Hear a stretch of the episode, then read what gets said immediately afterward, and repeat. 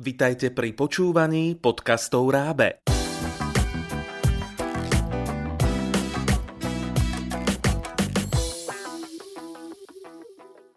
V tomto podcaste vás naučíme porozumieť príbehu v cudzom jazyku. Dnes bude venovaný francúzštine.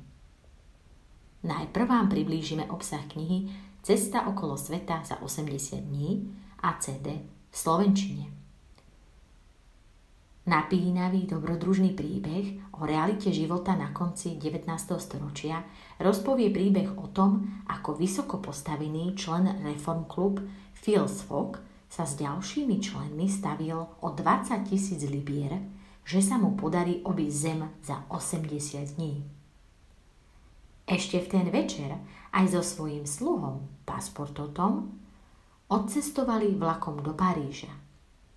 Prenasleduje ho detektív Fix a to preto, že ho podozrieva z krádeže 55 tisíc libier z Bank of England.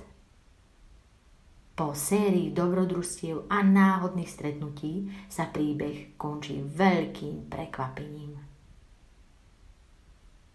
Teraz si vypočujte prvú kapitolu knihy v originálnom francúzskom jazyku. Le Tour du monde en 80 jours de Jules Verne. Lecture Elie Senior.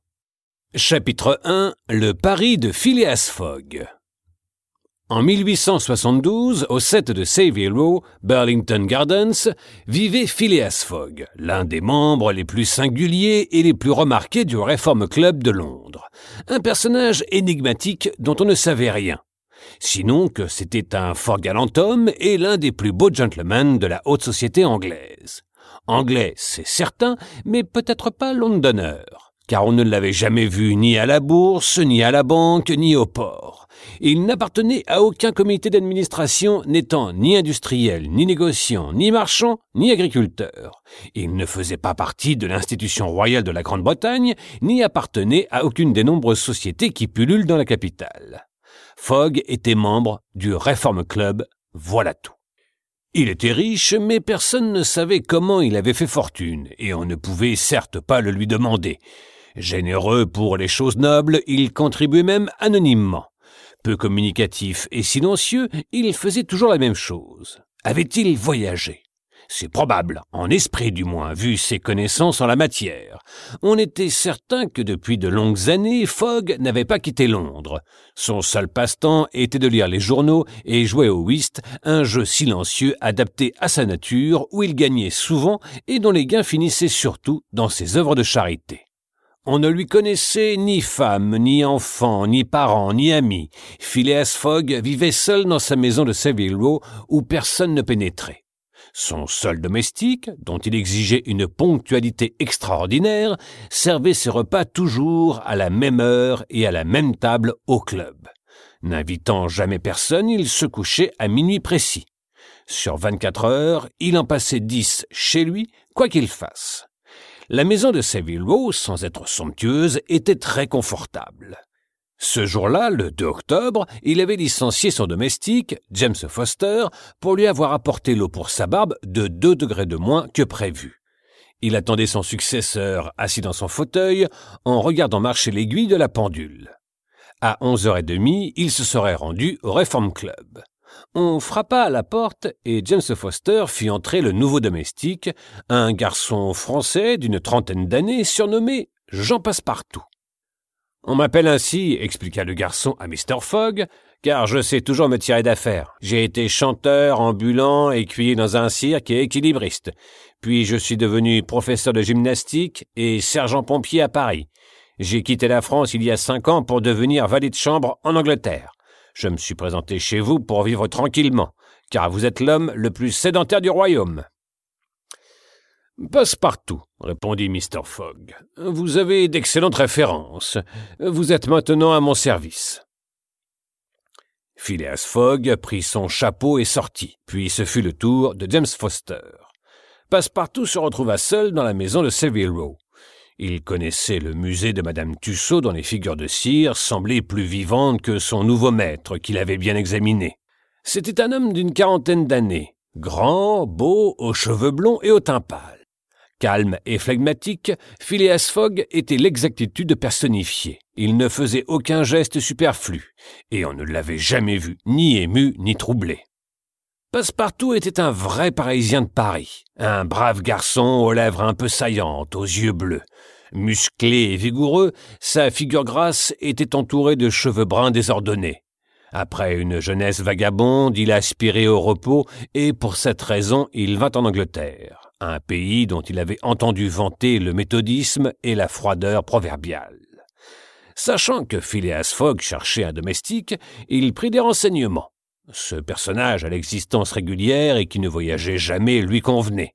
Seul dans la maison, il en commença l'inspection. Une maison propre et bien organisée. Il trouva sa chambre au second étage, équipée d'un système de communication avec le reste de la maison.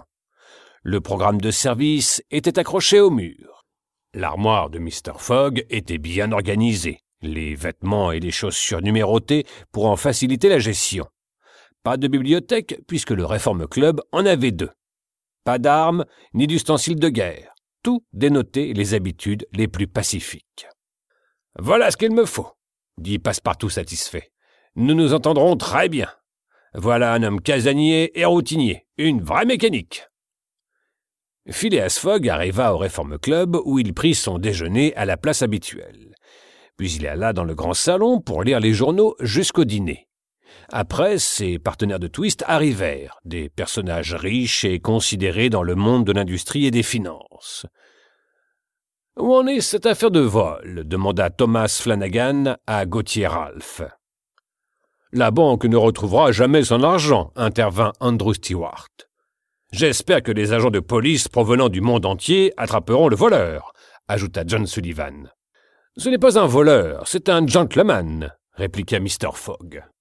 Tous les journaux parlaient du vol de 55 000 livres accompli le 29 septembre à la Banque d'Angleterre sous le nez du caissier.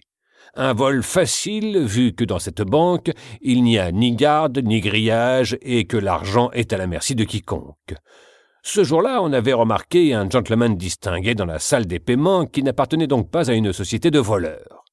Des détectives habiles allèrent dans les principaux ports pour chercher le coupable dans l'espoir de toucher la prime. La discussion continua à la table de whist. Où voulez-vous qu'il aille? demanda Ralph. Je ne sais pas, la terre est si vaste, répondit Stuart. Autrefois, ajouta Fogg. C'est vrai, intervint Ralph. Aujourd'hui, on la parcourt dix fois plus vite qu'il y a cent ans. Vous pensez donc que l'on peut en faire le tour en trois mois? interrogea Stuart. En quatre-vingts jours seulement, dit Fogg. Malgré le mauvais temps, les vents contraires, les déraillements et les attaques de train, s'exclama Stuart. Tout compris, répondit Fogg. Partons ensemble si vous voulez. C'est impossible, cria Stuart. Vous plaisantez. Très possible le contraire, insista Fogg. Et je veux bien le faire. Je parie vingt mille livres. Un bon anglais ne plaisante jamais. Je parie vingt mille livres que je ferai le tour du monde en quatre-vingts jours, soit mille neuf cent vingt heures ou quinze mille deux cents minutes. Acceptez-vous? Nous acceptons, répondirent les autres tous ensemble. Bien, reprit Fogg. Le train part de Douvres à huit heures quarante-cinq, je le prendrai. Puisque nous sommes le 2 octobre, je serai de retour le 21 décembre à 20h45, sinon je perdrai le pari. Pendant la signature du procès-verbal, Phileas était resté froid et avait engagé la moitié de sa fortune. Le reste lui servirait pour les frais du voyage. On interrompit le whist pour permettre à Mr. Fogg de faire les préparatifs.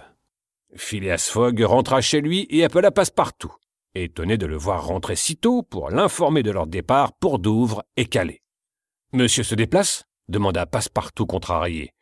Oui, répondit Fogg. Nous allons faire le tour du monde en quatre-vingts jours. Nous n'avons pas un instant à perdre. Préparez un sac avec euh, deux chemises de laine et trois paires de chaussettes pour chacun. Apportez-moi mon imperméable et ma couverture de voyage. Une fois dans sa chambre, Passepartout tomba sur une chaise. Lui qui voulait rester tranquille. Le tour du monde en quatre-vingts jours. Avait-il affaire à un fou? Il prépara le sac et rejoignit son maître qui l'attendait avec un guide touristique sous le bras. Fogg mit des billets de banque des différents pays dans le sac, vingt mille livres en tout. fermé la porte à double tour, ils prirent un taxi pour aller à la gare.